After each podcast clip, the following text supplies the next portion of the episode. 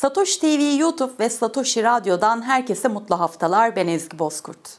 Geride bıraktığımız 7 günün en önemli gelişmelerini aktaracağımız haber turumuz şimdi başlıyor. BTC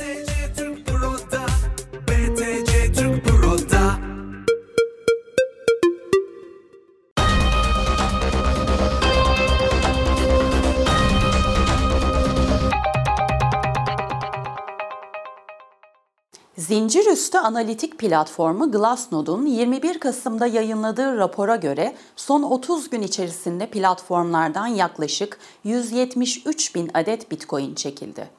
Bu rakam Haziran 2022 seviyesini de geride bırakırken aylık bazda yeni rekor anlamına geliyor.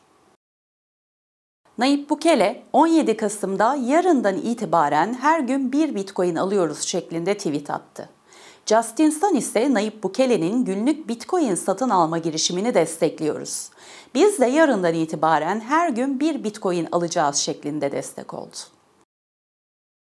Rus parlamentosunun alt meclisinde kripto para madenciliğini ve çıkarılan kripto paraların satışını yasal hale getirecek bir tasarı sunuldu. Tasarı, madencilik ve madencilik havuzlarının yasal bir tanımını oluşturmayı amaçlıyor. Tasarının Aralık ayında görüşülmesi ve Şubat 2023'te ise yürürlüğe girmesi tahmin ediliyor.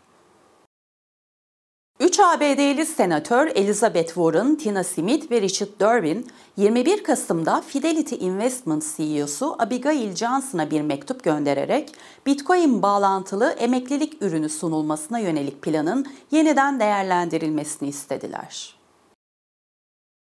Bitcoin gündeminin bu haftalık sonuna geldik. Gelişmelerden haberdar olmak için Satoshi TV YouTube kanalına ve Satoshi Radyo'ya abone olabilirsiniz. Gelecek hafta görüşünceye dek hoşçakalın.